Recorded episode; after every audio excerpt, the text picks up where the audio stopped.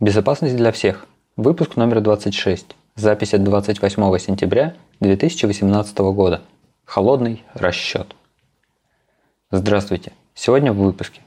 Опубликован эксплойт, который может перезагрузить iPhone. Украдены данные платежных карт пользователей с сайта Newegg. Новый вариант атаки методом холодной перезагрузки и удаленное выполнение кода на macOS с использованием обработчиков нестандартных адресов ресурсов. Я сегодня решил немного изменить формат и останавливаться на терминах по ходу подкаста, а не в самом начале. Итак, начинаем с новостей. Исследователь Сабри Хадуш опубликовал в своем твиттере ссылку на страницу, при посещении которой устройства на базе iOS и в некоторых случаях macOS уходят в перезагрузку. Проблеме точно подвержены браузеры Safari. Сабри также опубликовал видео, в котором показан пример атаки. На вредоносной странице расположены 3485 вложенных друг в друга элементов div. Стилями каждому элементу задается размер 10 тысяч на 10 тысяч пикселей, повторяющееся фоновое изображение и фильтр размытия. Судя по всему, некоторая часть операций при отображении веб-страниц выполняется в недрах операционной системы. На рендер такой страницы ресурсов уходит много, их не хватает самой системе, и она аварийно завершает выполнение. К другим новостям. В 14 выпуске у нас была новость про кражу данных платежных карт на сайте Ticketmaster. В 23 выпуске была освещена такая же проблема на большом количестве сайтов, работающих на платформе Magento. В обоих случаях злоумышленники получали доступ к сайту и внедряли на страницу с платежными реквизитами свой скрипт. Когда пользователь вводил данные своей карты, скрипт имел возможность их считывать и отправлял злоумышленникам. Абсолютно такая же схема была использована на сайте крупного североамериканского магазина электроники Newegg. 14 августа злоумышленники внесли изменения на сайт и почти месяц собирали данные. В 24 выпуске я рассказывал про кражу данных карт с сайта британских авиалиний. Так вот, по новым сведениям и авиаперевозчик, и магазин электроники пострадали от действий одной группы злоумышленников. Идем дальше. Исследователи показали атаку, которая позволяет украсть пароли, ключи шифрования и другую важную информацию с современных компьютеров, даже если их диск зашифрован. Эта атака – разновидность давно известной атаки методом холодной перезагрузки. На английском Cold Boot Attack. Давайте сначала разберемся, что такое Cold Boot, есть ли Warm Boot и в чем особенности нового подхода.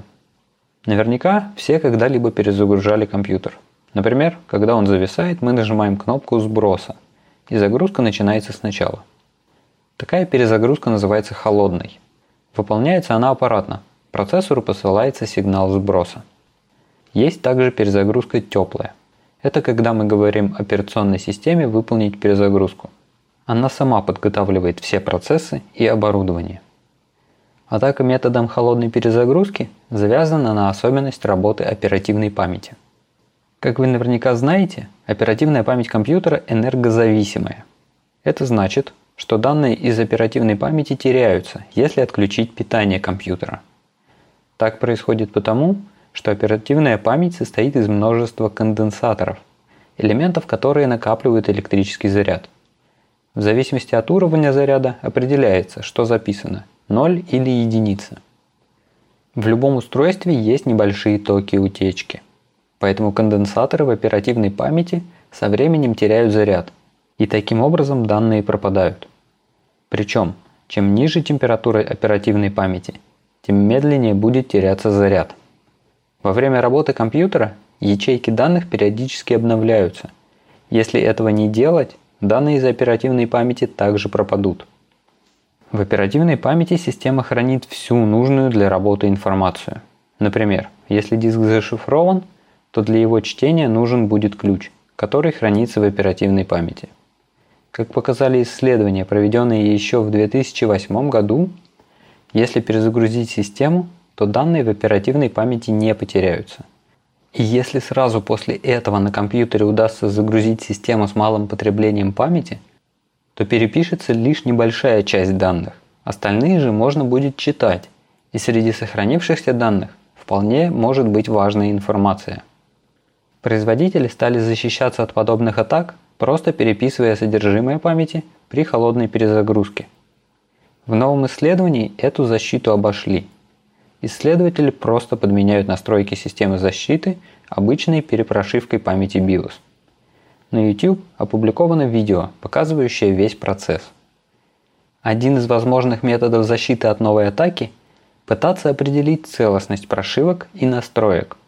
Но если злоумышленник имеет физический доступ к устройству и знает, что делать, это немного проблематично. Другой способ защиты – не использовать режим сна, выключать компьютер или переводить в режим глубокого сна, когда все данные сбрасываются на диск. Также можно пытаться усложнить поиск важных данных в оперативной памяти после перезагрузки. А теперь переходим к последней новости.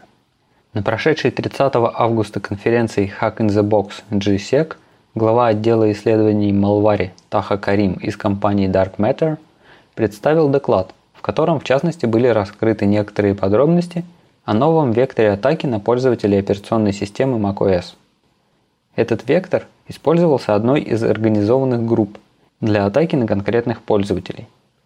Известный исследователь безопасности Apple систем Патрик Вардл в своем блоге рассмотрел проблему подробнее и описал разработанный им концепт – Атака представляет из себя удаленное выполнение кода.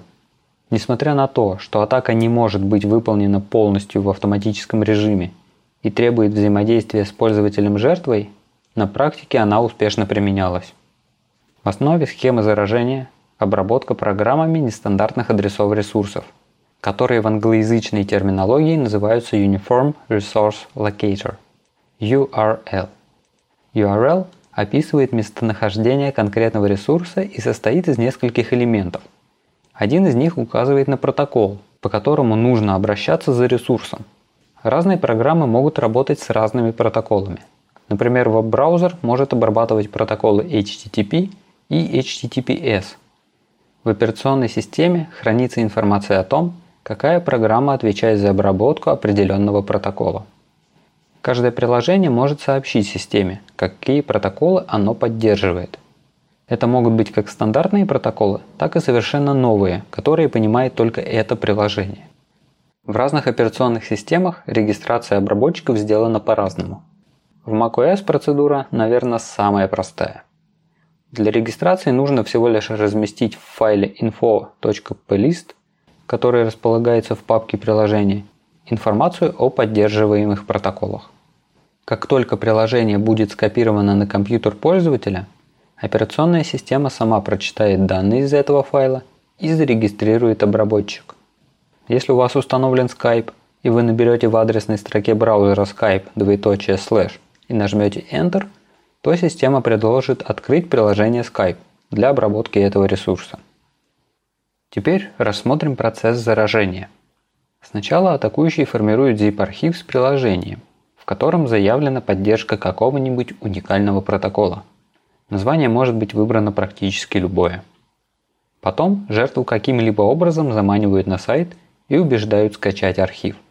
Если при этом используется браузер Safari, то архив будет автоматически распакован.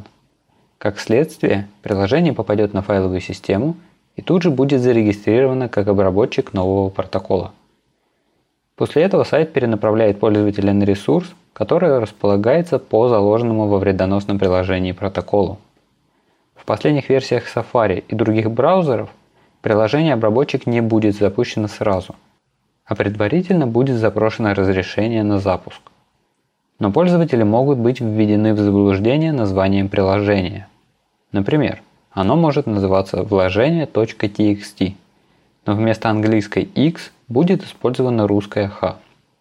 Визуально покажется, что предлагается открыть файл, а на деле это будет приложение.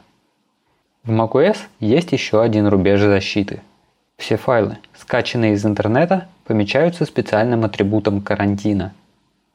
Если попытаться запустить скачанное приложение, то система выдаст еще одно предупреждение. Мол, приложение такое-то было скачано из интернета. Точно хотите его запустить? Надеюсь, что большинство пользователей, которые намеренно не скачивали приложение, кликнут на отмену. На сегодня все. Будьте внимательны. Не кликайте бездумно по кнопкам. До следующей недели.